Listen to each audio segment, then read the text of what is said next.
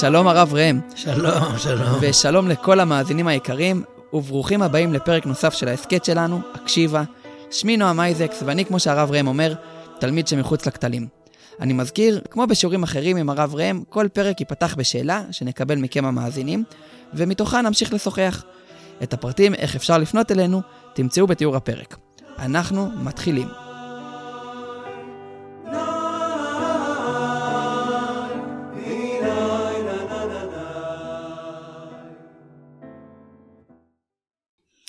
אני רגע אאתגר אותך עם uh, סיפור שקורה עכשיו, ואתה תגיד לנו איך היית מצפה שהיהודי יסתכל עליו.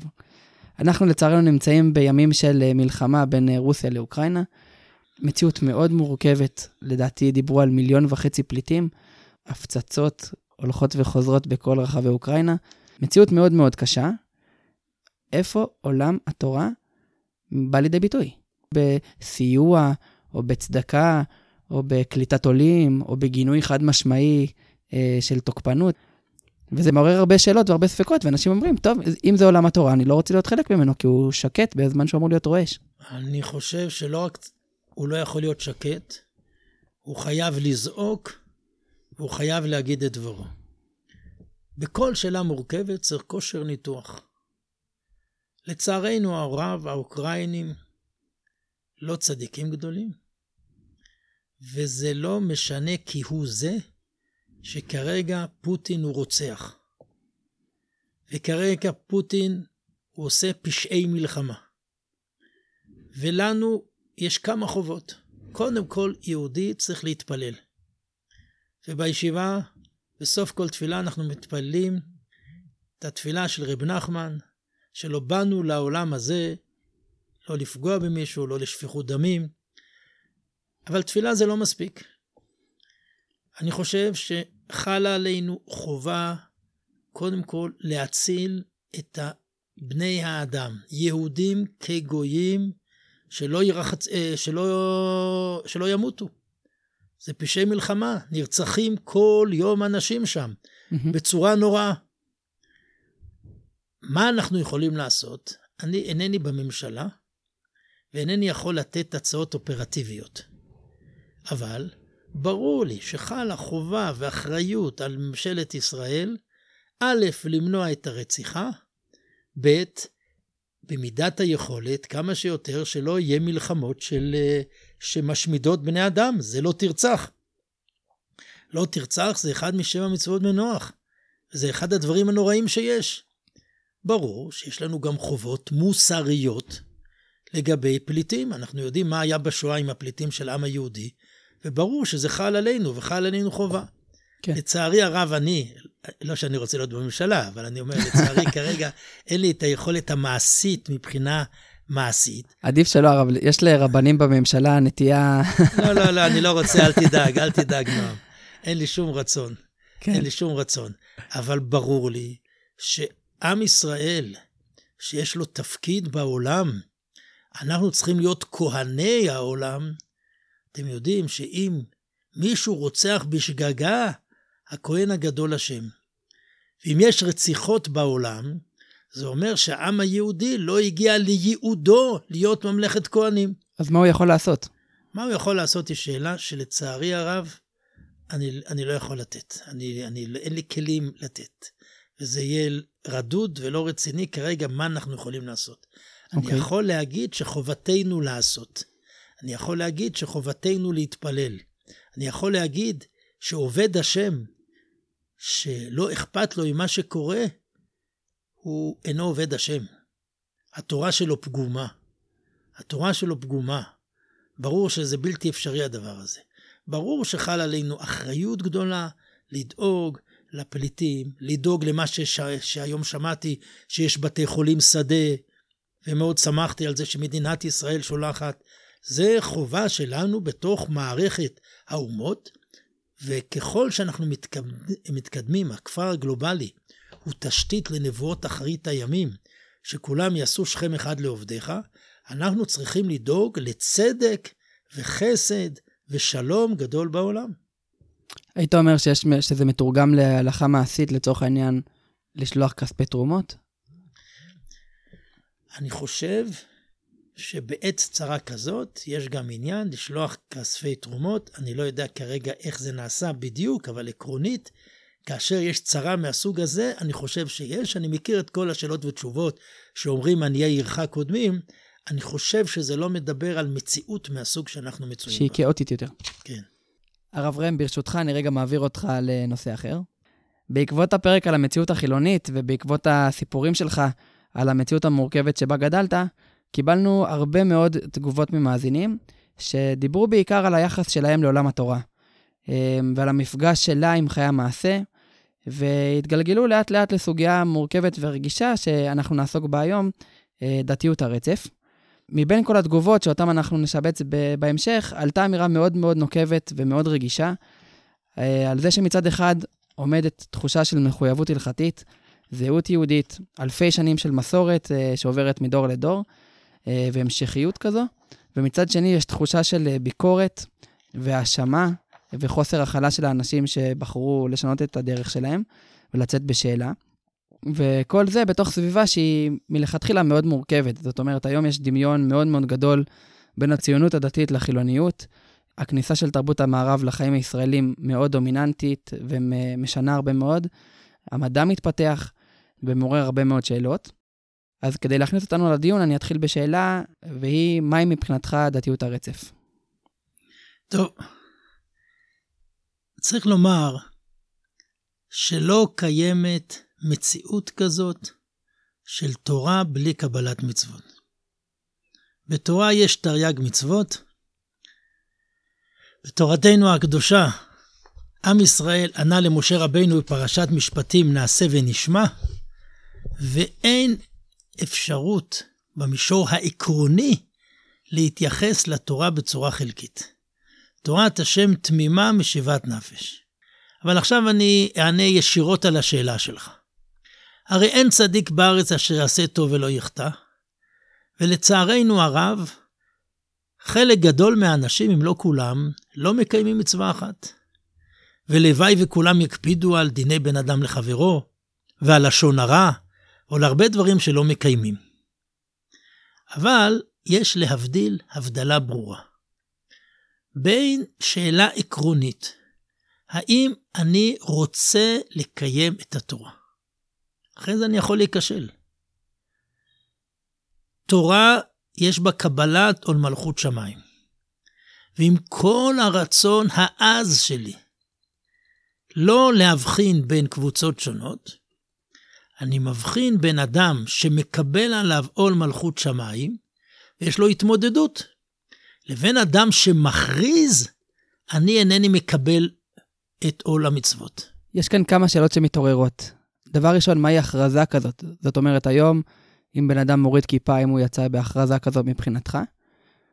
וגם, לכאורה נשמע ממה שאתה אומר, שיש כאן איזשהו רצף. זאת אומרת, כשהתחלנו לדבר, דיברת על זה שאין קיום אה, חיים דתיים בלי קבלת עול מצוות, אבל מדבריך עכשיו עולה דווקא שיש כאן איזשהו משחק. זאת אומרת, כל זמן שבן אדם מכוון למקום הנכון, אז הוא מכוון למקום הנכון, ואפשר שהוא עוד יתפתח וזה ישתנה בעתיד, או ש... אז אני, אז אני אוסיף בצורה עוד הרבה יותר קיצונית ממה שאתה אומר. נשמח. יש להבחין בין היחס שלי לאותם אלה שאינם מקבלים תורה ומצוות בשלמות, לבין, שזוהי שאלה אחת, מהו היחס שלי לאותם אלה שמכונים דתיי הרצף?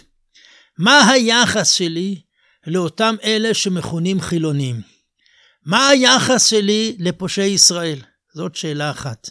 אוקיי. Okay. ויש שאלה אחרת, מהי התורה כאשר אני רוצה לקבל אותה? אני פתחתי בנקודת המוצא של התורה שאני רוצה לקבל. אנחנו עכשיו הגענו מסיום סדר מועד בדף היומי. בסיום סדר מועד בדף היומי יש גמרא נפלאה מאוד. אומרת הגמרא ככה, אמר ריש לקיש, אין אור של גהנום שולטת בפושעי ישראל. פושעי ישראל, הגמרא מגדירה אותם פושעים. היא אומרת, אור האש של הגהנום לא שולט. קל וחומר ממזבח הזהב. ומה מזבח הזהב? שאין עליו אלא כעובי דינר זהב. מהמם. כידוע, זה, המזבח היה עשוי מעץ, והיה לו ציפוי זהב, והעובי שלו, הוא, הוא היה דק, הוא לא היה. על המזבח יש גחלים, יש קטורת. כמה שנים אין האור שולטת בו, האש לא מכלה את מזבח הזהב. אנחנו אפילו, שמחטאים אותו ביום הכיפורים, בשבע הזעות, על טוהרו של מזבח, הוא נשאר בשיא טהרתו. פושעי ישראל, שמלאים מצוות כרימון. דכתיב, כפלח הרימון רקתך, אל תקרי רקתך, אלא רקנים שבך, על אחת כמה וכמה. הגמרא מגדירה את פושעי ישראל שמלאים מצוות. אפשר להגיד לי, תשמע, אתה עוסק בדברי אגדה, ואנחנו לא עוסקים כרגע בדברי אגדה. מה, מה רלוונטיות דברי האגדה שאתה מדבר לעולם ההלכה? דווקא דברי אגדה יש להם אה, פינה חמה בלב. כן, אבל אני רוצה להראות שלדברי האגדה האלה יש השלכות גם כן הלכתיות. הלכתיות. דיברת על זה שאין קיום אה, חיים דתיים בלי קבלת עול מצוות, אז אני רוצה לשמוע ממך גם על היחס שלך לאנשים שהם אומרים, אנחנו לא מתכוונים להיות דתיים, היינו שם, זה לא מתאים לנו, אנחנו רוצים להיות משהו אחר. מה היחס? תראו, ישראל, אף על פי שחטא ישראל הוא, וביחס הבסיסי, אסור לנו להתנתק מעם ישראל. כל הדינים בהלכה של מומר מדברים על אדם שיצא מהנורמה, ולא מדברים על מציאות כמו שלנו, שיש חברה שלמה שיצאה מהנורמה. על זה הרמב"ן אמר שיש קורבן מיוחד, זה שעיר עבודה זרה. כמו הדור של ירובעם בן נבט. ולכן קודם כל היחס שלנו אסור להתנתק מאף אחד. אנחנו צריכים לשמור על קשר עמוק מאוד עם כולם. קשר עמוק מאוד עם כולם, ככה אני חושב. וזאת חובתנו על כל אחד ואחד. לגבי האמירה, אני לא רוצה לחזור למקום שהייתי, אני מזדהה איתו. אני מזדהה איתו לגמרי. הדתיות שלו הייתה כזאת שהוא היה צריך למרוד בה. אני מציע לו לחזור לעבודת השם אחרת. למקום שהוא היה הוא לא צריך לחזור. ואולי, כפי שכבר אמרתי, המרד שלו הוא בפגמים שיש בחברה הדתית. גם החברה הדתית צריכה לחזור בתשובה, כפי שכבר הזכרתי את זה. לכן, הוא אומר, אני לא חוזר למקום שהייתי, אני אומר לו, נכון, אל תחזור למקום שהיית. לאיפה נראה. כן? לעולם מתוקן, בשביל זה יש כוח מדמה. לצייר עולם מתוקן, דמות של אדם מתוקן, דמות של חברה מתוקנת. אומרים בשם ערים שאסור להגיד תעל חטא הרבה זמן, כי אז שוקים בבוץ. מהמם. כל מי שנהג פעם בג'יפ, בדיונות, יודע שהוא מתחפר והוא מכניס גז, הוא מתחפר עוד יותר. מי שלא רוצה להתחפר, מה הוא צריך לעשות? שהוא יורד בדיונה? לא להסתכל על הדיונה. להסתכל רחוק לאופק, להחזיק את ההגה, ואז הוא ירד והוא לא יתחפר. אנחנו צריכים לצייר אופק, לא צריך לשקוע בבוץ של אותה נקודה. צריך לחזור לאופק אחר. זה שאמרתי שתורה, אין תורה בלי שלמות, ואני לא נותן לגיטימציה למושג דתירי הר- הרצף כמושג לגיטימי שאליו אני חותר, שאני בא מנקודה שיפוטית לבחון בני אדם, אז אני לא בוחן אותם ככה. הם יכול, יכול להיות שהם מקיימים מצוות שאולי אני לא מקיים. אולי הם מקיימים מצוות של בין אדם לחברו בהגינות גדולה, אני לא... אבל מה שאמרתי, שבתורה ומצוות יש לנו חובה לקיים תורה ומצוות באופן מלא. איך אתה כן בוחן אותם? אני לא צריך לבחון, אני לא הקדוש ברוך הוא. פושעי ישראל מלאים מצוות כרימון. לכן, כל הדיכוטומיה שמחלקת בין בני אדם היא פגומה. אבל אי אפשר להתעלם. שאלה אם אני קודם כל מקבל את התורה, או אינני מקבל את התורה. שאלת היחס שלי קודם כל, היא שונה מאוד מהשאלה העקרונית מהי תורה. תורה זה לא תורה של אדם. התורה היא תורה אלוקית שהקדוש ברוך הוא נתן לנו, עם מחויבות של תורה שבעל פה, המגדירה את תורה שבכתב. ואדם שרוצה לקיים תורה ומצוות, יש לו נקודת ביטול מול רצון השם, מול העניין האלוקי. עכשיו, יש לך שאלות על תחומים מסוימים, אני מוכן לדון על כל תחום, אבל אין מציאות כזאת של קבלת התורה למחצה, לשליש ולרביע. יש מציאות כזאת. יש בני אדם, יש בני אדם ש, שקשה להם, יש בני אדם שלא מצליחים. אני אמשיך לקרב אותם, כי אנשים נמצאים בתהליך. יש מונח שהוא מונח מאוד יפה. אדם שהוא מתחזק. זה מונח מאוד יפה. למה זה מונח מאוד יפה? כי הוא לא נותן לגיטימציה למקום שהוא נמצא. אחת הבעיות של החבורה האשכנזית, שאם אדם נמצא בחיסרון, הוא צריך לעשות אידיאולוגיה מהחיסרון. מה שבמידה מסוימת אצל המזרחים יש קצת פחות. והמציאו מונח מתחזק, לעניות דעתי הוא מונח מאוד יפה. כלומר, זה שיש אנשים עם קשיים, אפשר להבין, וצריך ללמד זכות על אנשים, וחובתנו ללמד זכות על אנשים. אבל במישור העקרוני, יהודי צריך לדעת שקיום תורה ומצוות נובע מתוך נקודת ביטול מול הרצון האלוקי באופן מוחלט. והרצון האלוקי כולל גם את דברי החכמים. כפי שאמרתי בשיעורי, בהסכת הקודם, לפני הקודם, נכון שלצערנו הרב אין לנו סנהדרין שמחיה את התורה במלוא יפעתו. ואנחנו נמצאים בגלות התורה, ויש דברים באמת שחובתנו היום להחיות את התורה במלוא עוצמתה. אבל זה לא נותן לגיטימציה לאי קיום תורה והלכה בשלמות. אני רגע רוצה לאסוף את הדברים שאתה אומר. אמ, בעצם התמונה שאתה מציג זה שיש חובה להתבטל מול הקדוש ברוך הוא ומול המצוות ומול התורה. וכשבן אדם עושה את הדבר הזה, גם אם הוא לא נמצא במקום שלם ומוחלט של קיום מצוות בלי להחסיר אפילו אחת, המקום הוא מקום נכון, ועבודה היא עבודת חיים. אני רוצה לשאול אותך, אבל שוב, חזרה אחורה, וסליחה שאני מתעקש על השאלה הזאת. אנשים שלא מרגישים כל כך בקלות את היכולת להתבטל מול האינסוף, ולהתבטל מול התורה. כי הם פוגשים את התורה בצמתים שקשה להם איתה. מה, מה הם יכולים לעשות אחרת? איך היית מצפה מהם להתנהל? איזה עצה היית נותן, נותן להם שהם יכולים לצאת, לצאת איתם מההסכת הזה ולהגיד, אולי אני יכול לחשוב על הדברים אחרת ממה שאני רגיל לחשוב עד עכשיו. אני חושב שבעולם של היום יש נקודה מסוימת של חיסרון. שאדם שקשה לו, אז הוא חושב שהוא לא צריך לקיים. אני ישבתי שלושה חודשים ב... בבית ההוראה של העדה החרדית. סיפרת לנו. ושימשתי יהודי שהיה מאוד אהוב עליי.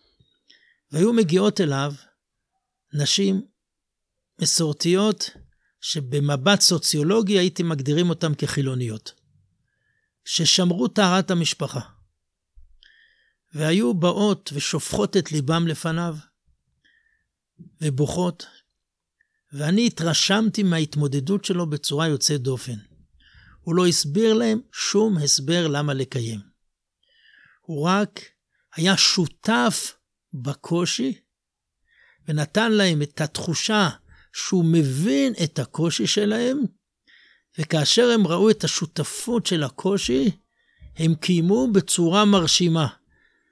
לא הייתי צריך להיות רבי לוי יצרי מברדיצ'ב בשביל לראות את התופעה המרנינה הזאת, איך אנשים שנראה לבני אדם מבחוץ שאינם שומרים, שומרים בצורה מרשימה מאוד, לדוגמה על דיני טהרת המשפחה. אני אוסיף ואני חושב שיש פה נקודה עמוקה ביחס למצוות. אם נקודת המצוות נובעת משיקולי דת נימוסית, כמו שרב שמשון רפאל הירש ניגן בכתביו, על השאלה שלך אין תשובה. אבל אני חלוק על כל הגישה. אני חושב שבאמת התולדה של אי הקיום באה מנקודת מוצא שמתייחסים לתורה ומצוות מנקודת מוצא של דת אנושית. אבל יש תפיסה אחרת, עמוקה יותר, והיא מצויה בכתבי האדמו"ר הזקן, ואני אבטא אותה בתחילה על פי גמרא במסכת ראש השנה. אז רק רגע לפני, כן, אני רוצה לשאול אם האם הבנתי אותך נכון, ואז נחזור אל זה. בעצם מה שאני מבין ממך, זה שהשאלה שאני שאלתי מקודם, שאומרת, הרב ראם, תעזוב רגע בצד את היחס אליהם, תתמקד שנייה במקום של הספק שבו הם נמצאים. אני מבין ממך שבעצם אתה אומר, אי אפשר לחלק, כי בעצם הדרך הכי טובה להתמודד עם הספק, היא למצוא את הבן אדם שפוגש את הספק הזה, ולמולו נותן יחס שהוא יחס מחבק ומכיל. ואז בעצם העצה הכי טובה לבן אדם שעומד עם הספק זה בואו תתקרבו חזרה לתורה, והספק יקבל הרבה מאוד מקום לביטוי, אבל עדיין תישארו בתוך בעצם איזשהו תחום מסוים שיכול לגונן עליכם. הבנת חלק, אבל לא את הכל. אוקיי, הבנת חלק, אבל, אבל לא את הכל. העניין הוא לא עניין פסיכולוגי. השאלה היא שאלה נקודת המוצא, מאיזה מקור אני מקיים מצווה. הגמרא במסכת ראש השנה שואלת, למה תוקעים בשופר? שאלה מדהימה. היינו מצפים מהגמרא שתיתן לנו תשובות, אם בשפה של הרמב"ם, אורו ישני משנתכם, נרדמים הקיצו מתרדמתכם, חפשו ממעשיכם וחזרו בתשובה, אם בשפה קבלית, אם בשפה של כוונות. הגמרא עונה תשובה אחרת. למה תוקעים? היא שוללת את השאלה. רחמנה אמר איתקה. הקדוש ברוך הוא ציווה אותנו. גדולי עולם אמרו שהכוונה של הגמרא גבוהה הרבה יותר מכוונות הארי. כשיהודי ניגש למצווה, והוא יודע שהמצווה היא ממקור עליון, והוא אומר, אשר קידישנו במצוותיו וציוונו, והוא איננו יודע את טעמה של המצווה, העוצמה של מה שהוא יקבל בקיום המצווה גדולה עשרת מונים מכל מיני טעמי מצוות של חכמי ימי הביניים או רב שמשון רפאל הירש. הרב ראם, היום אבל זה לא עובר, אנשים לא מסכימים לקבל את זה. האמירה שאנחנו עושים בלי הבנה, היא אמירה שסותרת את כל המהות של הדור שבו אנחנו חיים. אני לא אמרתי שעושים בלי הבנה, אוקיי. אני, אני אסביר. אנחנו מוצאים שהאדמו"ר הזקן כתב בגדול שתי יצירות. יצירה אחת זה ספר התניא.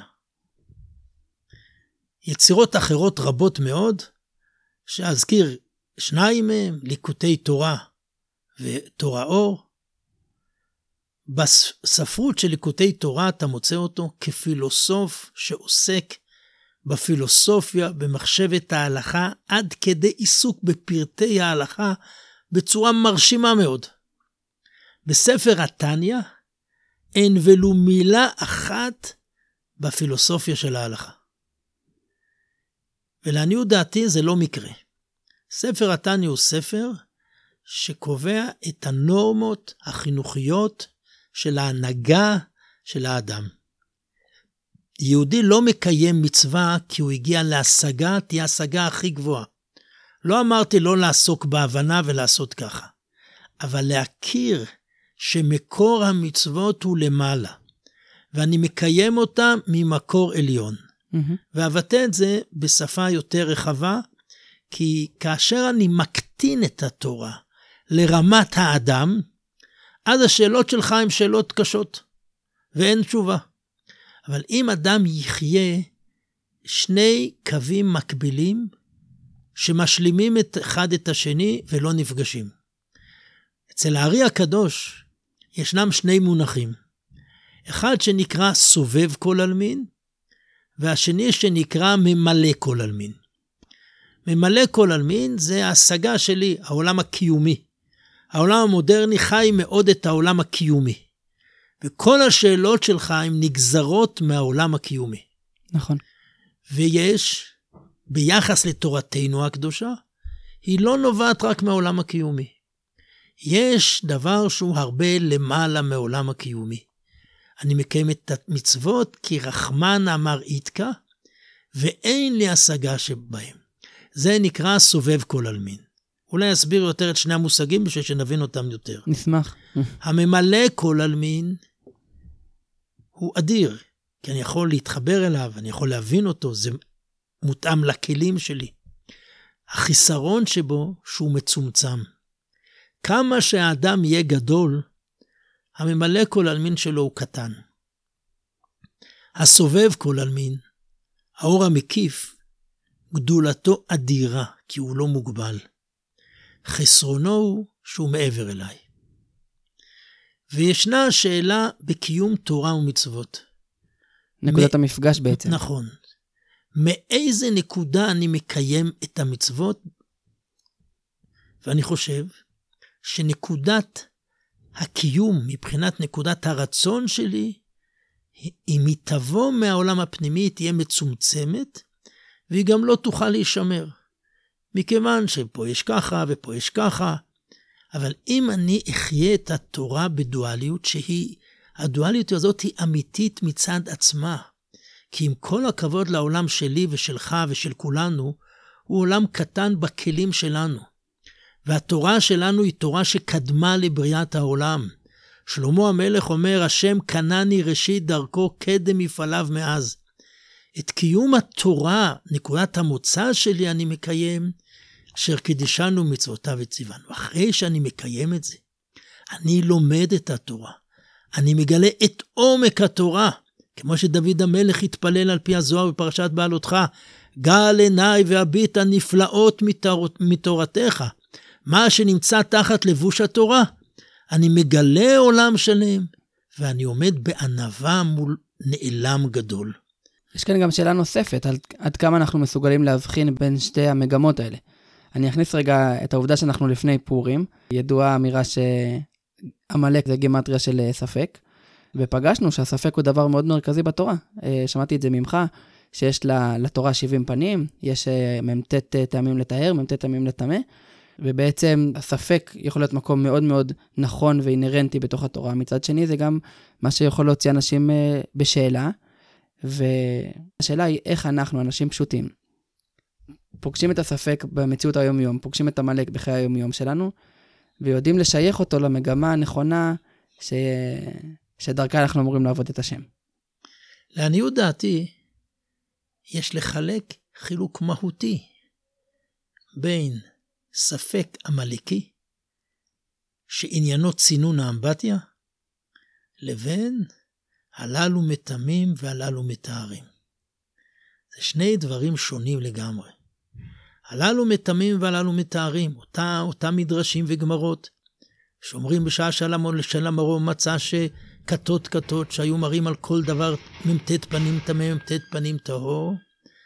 פה בשורש יש לי ספקטרום של צבעים שכולם אמת.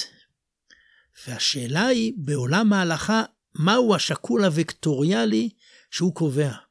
הדעות השונות הן אמיתות. יש לפעמים שאתה מטיל ספק, והספק הזה הוא עמלק. ריבוי דעות זה לא ספק. זאת תורה גדולה. כולם ניתנו מרועה אחד. הגמרא בחגיגה למדנו, הללו מטמאים והללו מטהרים, שמא תאמר שתי תורות, אף אתה עשה אוזנך כאפרכסת, וקנה לך לב מבין. זה אותו דבר שדיברתי על ההיגיון העברי השמעי. ברגע שיש לך הקשבה ואתה מקשיב לדעות השונות, אז אתה עומד כולך בעולם עמוק של אילו ואילו דברי אלוקים חיים. מחלוקת בית שמאי ובית הלל זה לא ספק, זה מדרגות שונות, זה בחסד, זה בגבורה. אבי הריני כפרת משכבו היה שר בשבת בבוקר פיוט, היה אומר כהלל ולא כשמאי. ואני אמרתי לו, אני לא מוכן לשיר איתך את השיר הזה, את הפיוט הזה, כי אני לא מוכן להגיד שאני הלל ולא שמאי. בעולם ההלכה יש הכרעה, אבל אצלי שמאי הוא חלק מהתורה שלי. אז אבי הצדיק הלך לבדוק, ומצא שבכתבי היד הקדמונים בפיוט, כתוב כהלל וכשמאי. מקסים. הוא התחיל לשיר כהלל וכשמאי, ואני שרתי איתו כהלל וכשמאי, mm. והוא נמצא עכשיו במרומים, אני מניח, גם עם הלל וגם עם שמאי. והשאלה האם אנחנו מקיימים את התורה רק בצד הגלוי, החשוף, המוגבל, או שאני עומד, גל עיניי והביטה נפלאות מתורתך. וזה מה שאתה אומר גם לאותו הורה שילד שלו ניגש אליו ואומר לו, אני לא רוצה להיות יותר דתי? אתה אומר לו, תצייר אופק? הוא נמצא בכאב מאוד גדול, זה לא... הוא נמצא בכאב מאוד גדול. אני חושב שגם להורים, הם לא צריכים להסתיר את זה שכואב להם. אבל הם צריכים לדעת שלבן שלהם יש חופש, ועבודת השם בדור של הגאולה היא בעולם של חופש. בעולם של חירות. זה נקרא בלשון הקבלית עלמא דחירותא. ודווקא מתוך העלמא דחירותא, בסופו של דבר הוא יחזור בתשובה לעולם מתוקן יותר. אני לא יודע כמה זמן זה ייקח, ולהורים זה מאוד קשה. פעם אמרתי לאימא, את לא יכולה לעשות כלום עכשיו. את צריכה להתנהג כמו מרים, הנביאה. ותתצב אחותו מרחוק לדעה מה יעשה לו. אמרה לי האימא, אבל אני לא מסוגלת. אמרתי לה, גם אימא של משה לא הייתה מסוגלת. אז היא נתנה למרים לעשות את זה. לפעמים ההתערבות השיפוטית פוגמת באותו מקום שהאדם מרד בו בשביל לחזור. ובסופו של דבר, אני חושב שאם יהיה את הדבר הזה, אני חושב שהאדם יוכל לחזור. לא פשוט. לא פשוט. לא פשוט, בשביל זה צריך שני מושגים שהרב קוק לימד אותנו. אחד זה מחשבות ארוכות, והשני זה אופק רוחני. אם לא נתעסק בביצה, אלא נצייר את האופק, אני חושב שהעולם יהיה בהיר. אני קצת, אה, קצת בלי מילים. אני חושב על הבן אדם שיושב עכשיו בבית, סוגר את, ה, את הפלאפון ואומר, אוקיי, שמעתי עוד פעם אנשים שמסבירים לי שאין תשובות, מכילים את המורכבות שלי, מבינים איפה אני נמצא, אבל עדיין לא נותנים לי עצה קונקרטית. אני מסתכל על חברים שלי ימינה ושמאלה. חלקים היו בישיבות שבהן הרוח התורנית היא רחבה והיא מאפשרת. ובכל זאת הם אמרו, עולם התורה לא בשבילי. ואנשים כאלה, אני לא, לא יודע איך, איך, איך אפשר אה, להאשים אותם. אנחנו נמצאים במציאות כל כך מורכבת. אמרת שיש את, ה, את הקורבן המיוחד לדור שבו כולם נמצאים בתוך המרחב הזה. אבל זה לא איזה מציאות אצלנו שאפשר לתת, להקריב את הקורבן ובזה זה ייגמר. זו המציאות שבה אנחנו חיים. יכול להיות שאנשים שיעבירו את כל ימי חייהם במציאות של הסתר פנים, בלי בית מקדש, והם יחיו בתוך המקום הזה. מה, מה, מה הם יכולים לעשות? ראשית, אני לא חושב שצריך לדבר בשפה של להאשים. Mm-hmm. אני לא מאשים אף אחד. הרבה פעמים אני חושב שהם מרגישים מתוך עולם התורה הרבה האשמה כלפיהם. זה צריך להגיד. אני אומר, אני לא מדבר על האשמה. אני גם חושב שחלק מזה, עולם התורה צריך לשאול את עצמו וצריך לחזור בתשובה.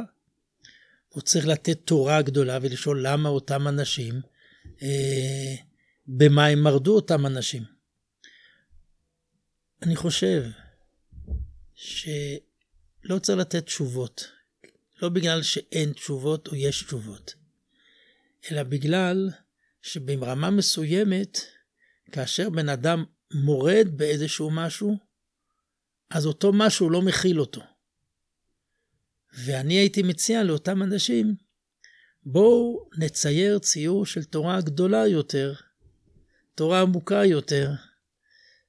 תצייר לנו, הרב ראם. לצייר את הציור של התורה עמוקה יותר? תן לנו אה, דוגמית. אני אגיד דוגמית, אני חושב. שברגע שבתי המדרש, אני לא רוצה לדבר על בית מדרש כזה או אחר ולא, כן. ולא על בית המדרש, מתעלמים משאלת האנושות.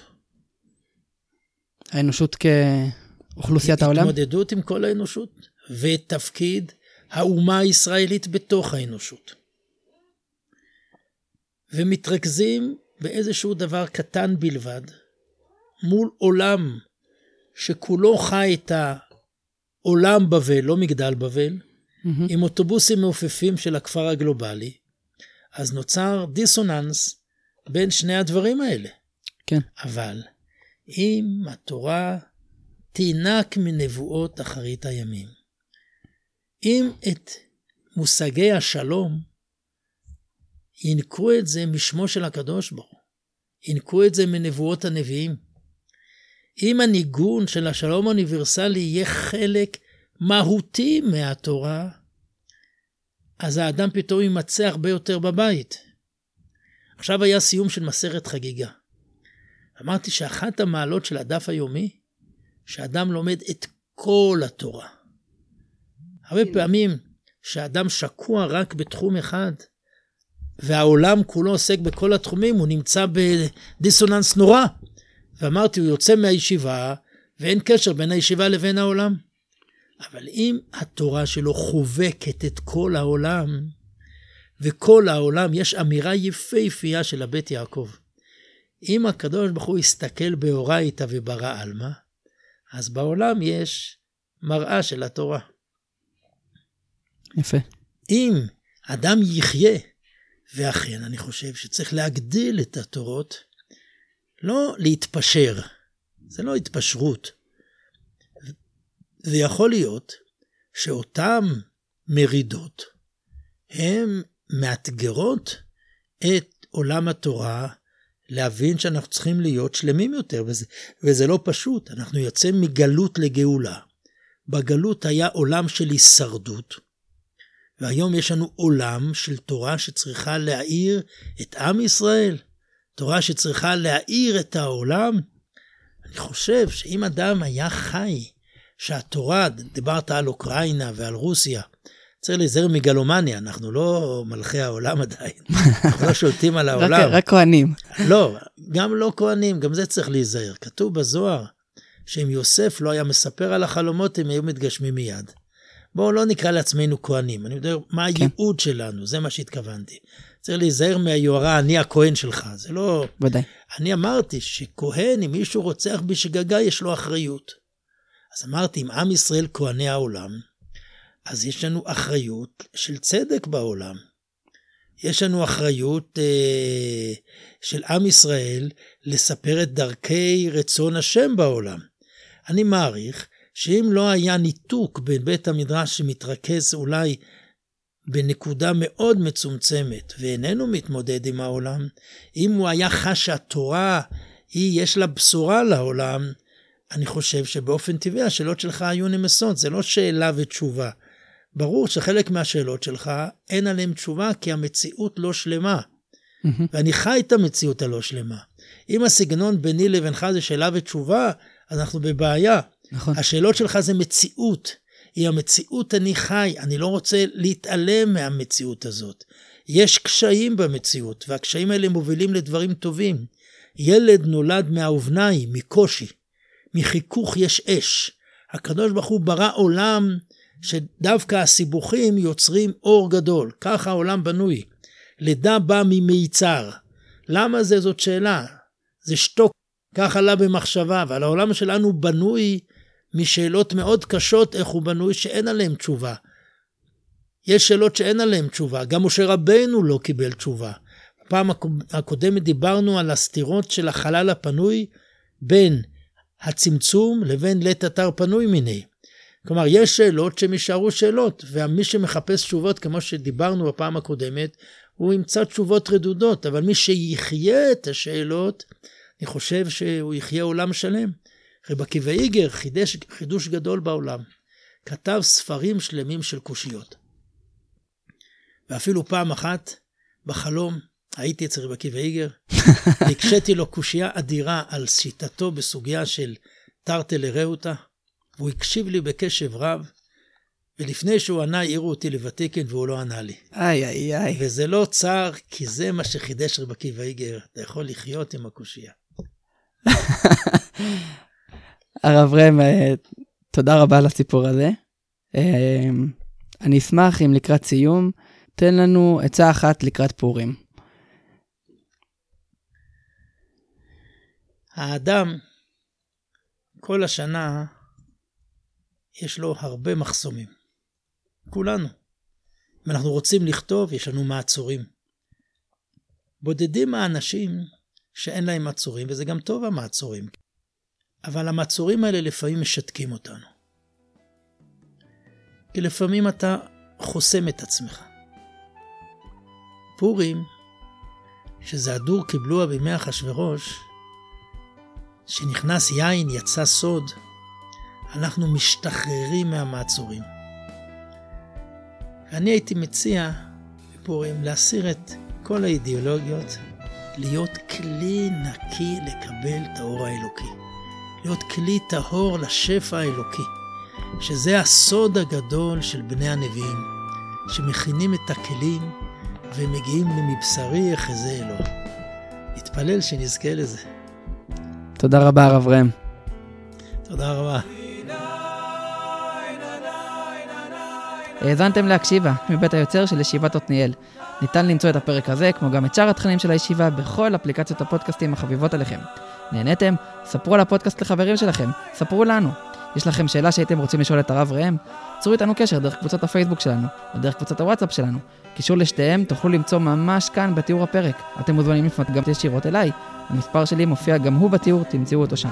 תודה לצוות מדיה עתניאל, על ההקלטה והעריכה שמוליק סמואל, המפיק הראשי שלנו זה אלעד שדות. תודה לרב ראם ותודה לכם המאזינים שמצדיקים את הקיום שלנו. המשך יום נעים.